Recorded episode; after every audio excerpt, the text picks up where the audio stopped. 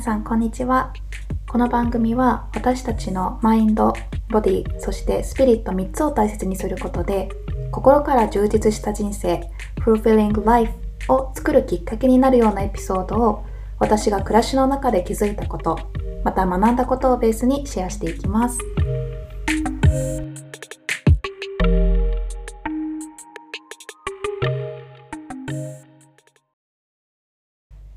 皆さんこんにちは。と今日のトピックは本ですね、えーと、自分が読んだ本を自分の人生にこううまく活かしていったりだとかあとは実際に私が最近読んだ本であのすごくいいなと思うメソッドとかいいなと思ったところを実際に実践してあの効果が早速出たのでそのお話とかもシェアできればいいなと思っています。皆さんは本は読みますか？好きですか？私は結構昔から本を読むことが好きでよく小説とかあとは哲学の本とか宇宙とか結構壮大なテーマが好きなので、えっと、スピリチュアルとかそういう本をよく読んでたんですけどあとは習慣系の本とか大学生の頃は自己啓発本とかもよく読んでました。で最近よくこう YouTube とかでも人生を変えた本5冊とか、えっ、ー、と、なんかライフチェンジングできる本とかっていう風に結構フューチャーされて紹介している YouTuber さんとかも多いと思うんですけど、で、それって本当に変わるのかなって思った人も、思う人も結構多いと思うんですね。私も実際にそう思った一人であってっていうのも結構私もあのさっき言った通り、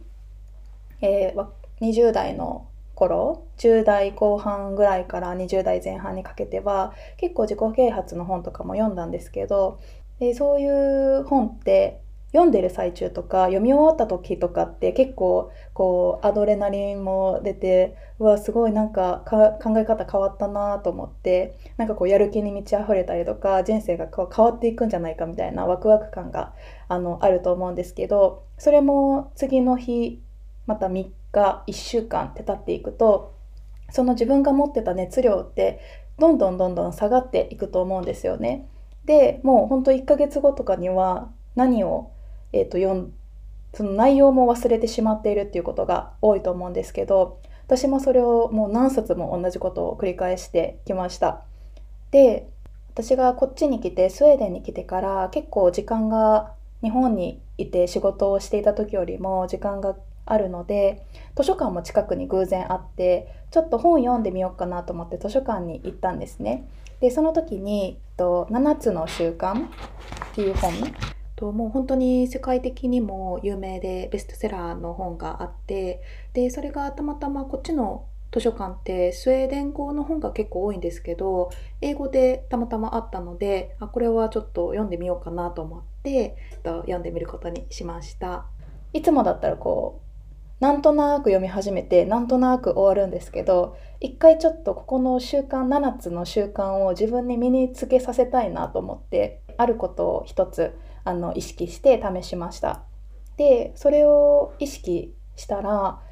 もう本当に効果がすぐ出たんですよね。その本を日常生活の中でこう生かすことができたんですよね。でこれがすごい私の中でなんか初めての体験で本から知識を得ることはできても人生は変えれないって思ってた方だったのですごく大きなこう衝撃というか発見だったんですよ。でそれが何かっていうと私がしたことは本で自分があいいなと思ったこととかあとはここを覚えときたいなって思ったことをメモる書き出すっていうのをやりました。もともとこう線とかはハイライト引いたりとか線入れたりっていうのは結構皆さんすると思いますし私も線はあの前までこう引いたりしてたんですけどメモるとか書き出すってことをやってこなかったんですよ。線を引くだけだとその本をもう一回開かないといいと思ったところとかって探せないですけど書き出すことによってパッてメモノートを見るだけでそれがすぐ思い出せるっていうのがすごくいいなと思いました。で次のステップまず本をメモろっていう1つ目のステップで次何をしたかというとなぜじゃあメモじゃあ習慣を私はこれやりたいなってことをメモったんですよね。でじゃあこれをなぜしたいかっていう理由を明確にしましたでこの理由が分からなかったらやるモチベーションっていうのも、えーと、続かないと思ったのでしっかりとここは明確化しようと思って、えーと理由をつけましたでその内容をここが一番大事なポイントかなと思うんですけど内容を実践するっていうことで内容を実践したらその後、えっ、と行動が変わっているので自分のこう生活とか環境っていうのが変わるのかなっていうふうに思います。じゃあ例えば、えー、と本にお金持ちになりたければ環境を変えましょうって書かれてたとします。でじゃあこれの理由を明確にするっていうのはなぜお金持ちになりたかったら環境を変えないといけないのかっていうのを分析を自分なりにします。じゃあこう思考レベルっていうのは周りにいる人同士似てくるし同じ環境に居続けたらそれに慣れてしまうからチャンスもこうどんどんなくなっていくだから新しい環境に行くことが必要なんだなっていうのをまず理解します。でじゃあ、えっと、内容を実践するっていうところですけどこれはただ単にアクションのところになるので新しい環境に行くっていうことですね。まあ、コミュニティだったりとかあと自分がなりたい自分まあお金を持ってる人とかに直接コンタクトを取ってみたりとかアクションを移す。アクションにアクションをするっていうことになります。でじゃあそうすることで、えーと、人生が変わりだすっていう最終地点っていうのはそこで新しい考えに触れる新しい人に出会ってその今までなかった自分の中になかった考えに触れるっていうことで最終的に自分のマインドが変わってくるってことですね。で、マインドが変わってきたらもちろんですけど、自分の習慣とか、あと行動もまたそこから変わっていくので、そういう風にして最終的にお金持ちになる自分に近づいていくっていうことになります。これは例えばの話ですけど、そういう風な解釈の仕方で、えー、と本を読んでいくと、すごく自分が何を普段考えているのかなとか何が大切にしたいのかなっていう形で本で新しい新しい考えとかメソッドに触れながら自分の内側も自分の大切にしたいこととか価値観とかも掘り下げていくことができるっていうのですごいメモるってこんなに深いんだなっていう風に新しい発見ができてすごく嬉しかったです。はい、じゃあ次のパートなんですけど実際私が何をその本で学んででどんな実践をしたかっていうところを話していきたいと思います。7つの習慣はもう大ベストセラーなだけあってもう全て本一冊全てがあのすっごく価値のある内容で本当はもうでもう全部伝えたいぐらいなんですけど今日はその中でも実際にこう実践して効果が出た一つをお話ししようと思います。それが本当にこの7つの習慣の7つあるトピックのうちの1つの本当に基礎の部分だったんですけどそれが、えっと、反応の仕方を変えるっていうことです。でこれは、えっと、人間関係においてですね反応の仕方を変えることでパートナーシップであったりとかあとはリレーションシップ人付き合いあとは恋人との関係家族との関係で子供との関係とかも全部変わる変わってくるよっていう話だったんですけどもうそこでの名言が多すぎて本当全部紹介したいんですけどと2つ私が読んですごくすごく納得したところを、えーと、紹介します。英語で読んだのでちょっと最初に英語で言っていきますね。でまず1つ目が No reactive, be proactive っていう言葉。で2つ目が Be part of the solution, not part of the problem っていう言葉です。でこの No reactive be proactive っていうのは自分がこう反射的にあの人間関係でも反応するんじゃなくてもっと自分でいいものを生み出していくっていうこととで2つ目の be part of the solution not part of the problem は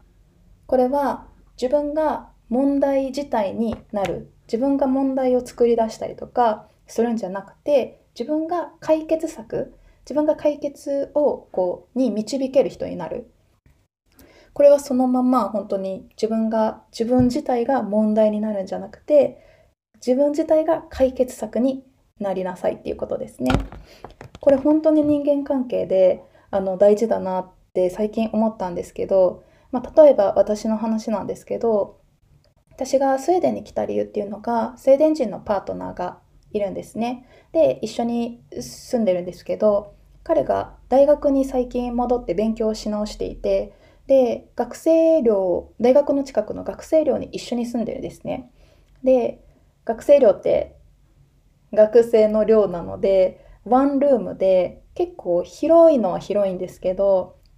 もう本当に一部屋の中に全部キッチンもベッドスペースもあるみたいな形で自分のプライベートの時間っていうのがほとんど持てない状態だったんですよね。で結構おのずと2人ともストレスっていうのが知らないうちに溜まってきて喧嘩することがすごく多くなってました。でこの文章この No, pro、えー、no reactive be proactive っていうのを見た時に私本当にこのリアクティブの状態になってたなと思っていてこのリアクティブっていうのが反射的に反応するっていうことなんで私の状態で言うと、まあ、パートナーが何か言ったことに対してすごく反射的になんでそんなこと言うの？とか何で私ばっかりこれしないといけないの？みたいな形で反射的にこう相手にリスポンスするっていうことをしてしまってたんですよね。結構ストレスとかもあその時期はあったからなのかもしれないんですけどでじゃあ反対にえっ、ー、とプロアクティブっていうのはどういう姿勢かっていうと What can I do for you? っていう形で何か相手が言ってきたことに対してじゃあ私はこの問題に対して何ができる？あなたのあなたと私のこの問題に対してどういうことをやっていけばうまくそれを解決することができる？っていう形でいい方向に自分で自分を導くことができる？っていう状態なんですね。でこれが次の、えーと be part of the solution, not part of the problem にもつながってくると思うんですけど、リアクティブでいること、反射的に感情をぶつけてしまったりとかっていう状態だと、自分がプロブレムになりやすいんですよね。自分自体が問題になっている状態がリアクティブの状態なんですね。ただ、これをプロアクティブに変えるっていうことは、えっ、ー、と、be part of the solution 解決策になるんですよね。解決策になることができるっていうことですね。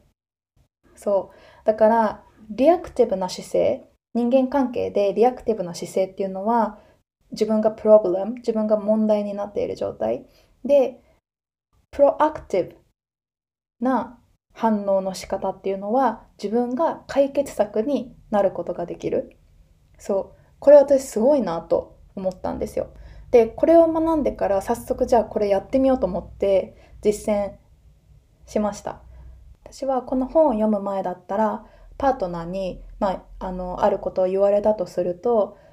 じゃあ全部私が悪いの？とかあとじゃあどうしたらいいん？みたいな形で結構投げやりな形でマイナスなネガティブオーラガンガンで相手にこうリスポンドしてた反応してたと思うんですけどこの本読んでこの部分を、えーと、学んでからこう同じことを言われたとしても、okay、じゃあそれに対して私はこういう風な捉え方をしてるんだけど合ってる？とかあとじゃあこのことについてどうやっていけば解決すると思う？どういうオプション？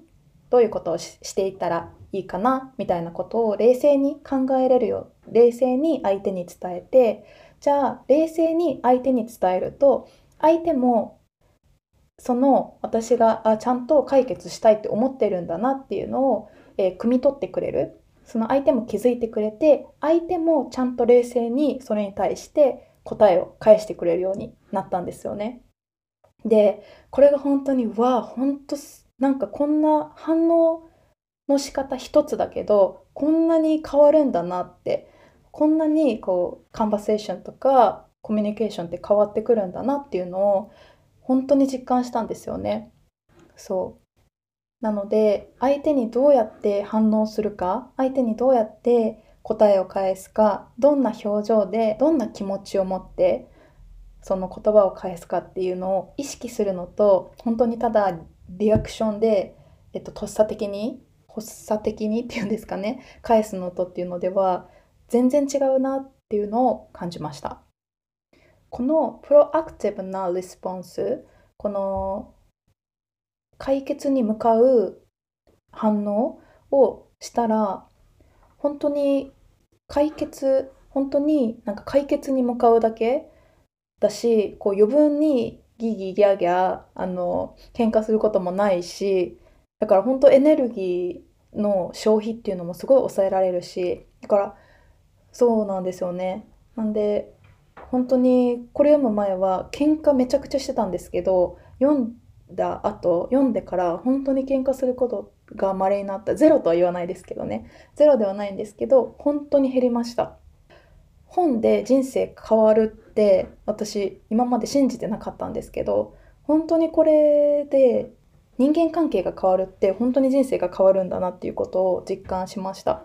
なのでこれはまあカップルだけじゃなくて彼氏とかまあ旦那さんとかだけの問題じゃなくてさまざまな人間関係親子関係だったりとか、まあ、お母さんとお父さんの関係とか自分の子供との関係あと職場での上司とか同僚とかの関係にも全て当てはまることだと思うんですよね。そうでこうやって本は学んだことを生かすことで本当の価値を発揮するんだなって思ったので是非あの皆さんも何かいい本に出会ったらただ読んで終わりじゃなくてそれを実際に自分のライフスタイルとかあと人間関係とかに生かしていくことで本当に豊かになれるなって思いました。はい、なので私もまだいろんな本読んでみたいなと思ってるので是非おすすめの本があれば教えてください。では今日も聞いてくれてありがとうございました。Thank you for listening. Have a wonderful day. Bye.